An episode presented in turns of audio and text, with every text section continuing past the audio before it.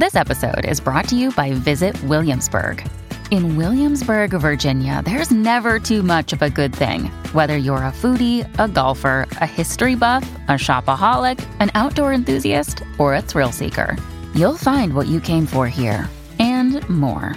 So ask yourself, what is it you want? Discover Williamsburg and plan your trip at visitwilliamsburg.com. When you need mealtime inspiration, it's worth shopping Kroger, where you'll find over 30,000 mouthwatering choices that excite your inner foodie. And no matter what tasty choice you make, you'll enjoy our everyday low prices, plus extra ways to save, like digital coupons worth over $600 each week. You can also save up to $1 off per gallon at the pump with fuel points. More savings and more inspiring flavors make shopping Kroger worth it every time. Kroger, fresh for everyone. Fuel restrictions apply. This is Optimal Relationships Daily, episode 757 Empathy and What It's Like to Be a Bat by Keith Wilson of KeithWilsonCounseling.com. Hello, everybody. I am Greg Audino, and I am happy to be with you again today. We have got a really wonderful post for you today, an insightful post about how to empathize and the philosophy behind why it may not even be possible to do it in full. I really love this one, and I'm sure you will too. Let's get right to it and start optimizing your life. Empathy and What It's Like to Be a Bat by Keith Wilson of KeithWilsonCounseling.com. You could make a meal of a moth, hang upside down and sleep, flap your arms and try to fly, and close your eyes and navigate by sound. But you will never, never really know what it's like to be a bat. For starters, even if you were able to choke down a moth and fall asleep while hanging upside down, I don't think you'll succeed in flying. And if you navigated by sound, it would be the sound of you crashing into things. But even if you could, you still would not know what it's like to be a bat. The best you could do is know what it's like for a human to be a bat. That's not even close to the same thing. You might think you know something about flying if you've ever been in an airplane, but in reality, you didn't fly as a bat flies. You were shot through the air by a machine while sitting in a metal tube.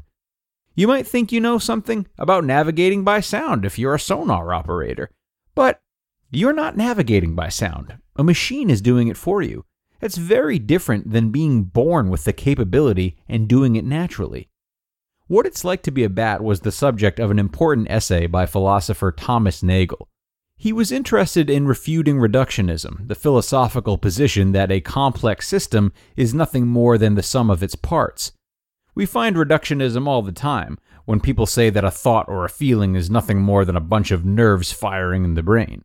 To the neurologist, it may be, but to the person possessing the brain, the experience of, say, smelling a flower is far greater than can be expressed in a chemical equation or a chart of the regions of the brain that had been involved. When I read Nagel's essay, I wasn't so interested in bats or in reductionism. The essay got me to thinking about empathy. I was interested in knowing what it's like to be my last client, who wasn't a bat. The client was a young woman, anxious about her new job and worried that she'd never find anyone who would love her. This person's experience is not entirely foreign to me.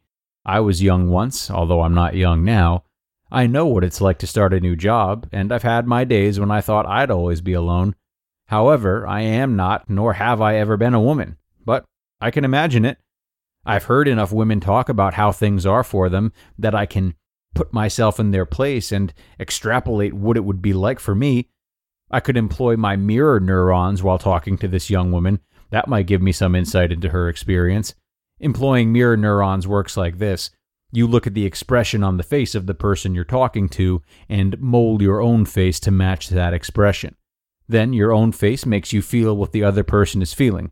As strange as these operations sound, psychologists say we do it all the time unconsciously as a way of connecting with the emotions of others. The term we have for all these procedures of understanding the experience of another is empathy.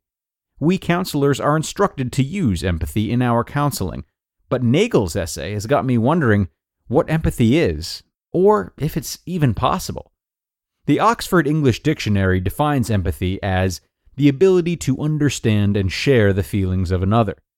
To the extent that I'm able to empathize with this young woman, it's because I thumb through my files and pull out a version of myself that is young again, new to my job, and lonely. That's not enough, though. I also have to construct a version of myself that is female, according to the specifications of femininity I have heard. Even that's not enough, for this person is a millennial while I'm of the boomer generation. Millennials differ from boomers to a small degree in ways we scarcely know.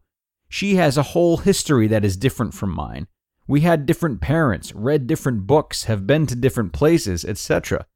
Strictly speaking, I can never know exactly what it's like to be her. I can only know what it would be like for me to imagine I'm her.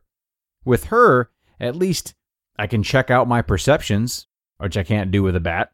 I can say, for instance, you must be scared about the future. That's how I would feel if I were her. If she says, Yes, I'm scared, I might think I've got it right. But is my scared the same experience as her scared? Let's say I go ahead on the assumption that she's scared in the same way I would be scared if I were her. I might set about to try to reassure her that everything is going to be okay, because that's what I would want to hear if I were her. Well, who am I treating here, me or her? I'm treating a fictionalized version of me that's representing her. Not only could I be not giving her what she needs, but anything I say about her really tells you more about me. I'm convinced that these difficulties would be present even if this client was just like me, even if he were a clone of me.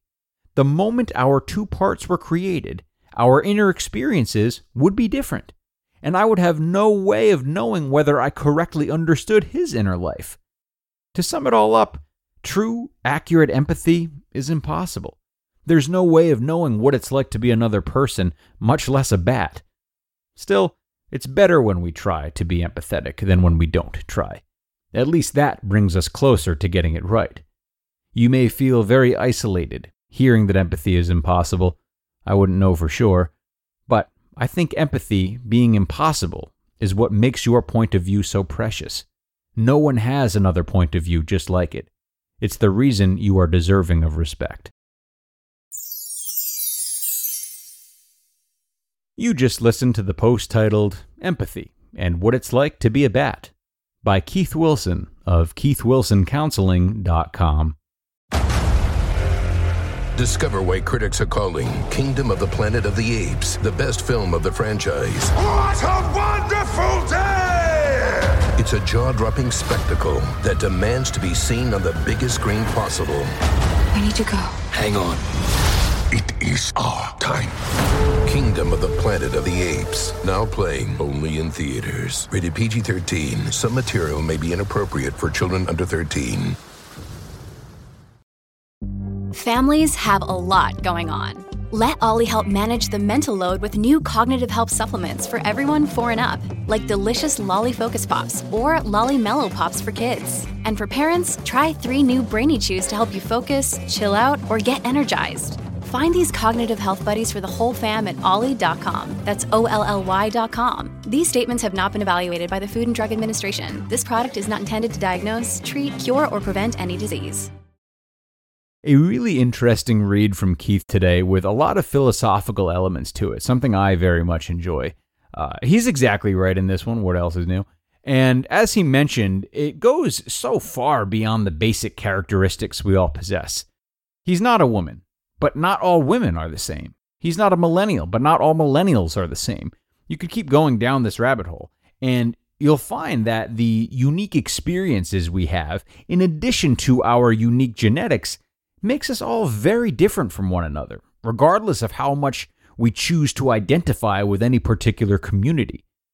If you find yourself in Keith's position, a position in which you want to empathize with someone, all you can do is ask about their history and try your best, leading without judgment all the way. Another great strategy, like what I try to do on Optimal Living Advice, is to encourage people to ask questions of themselves. Questions that only they can answer, but questions that will provide answers into their own forms of progress. So, that is going to do it for me today, folks. I appreciate you listening to me. Thank you. Have a great rest of your Tuesday and get ready for another poppin' episode tomorrow, where your optimal life awaits.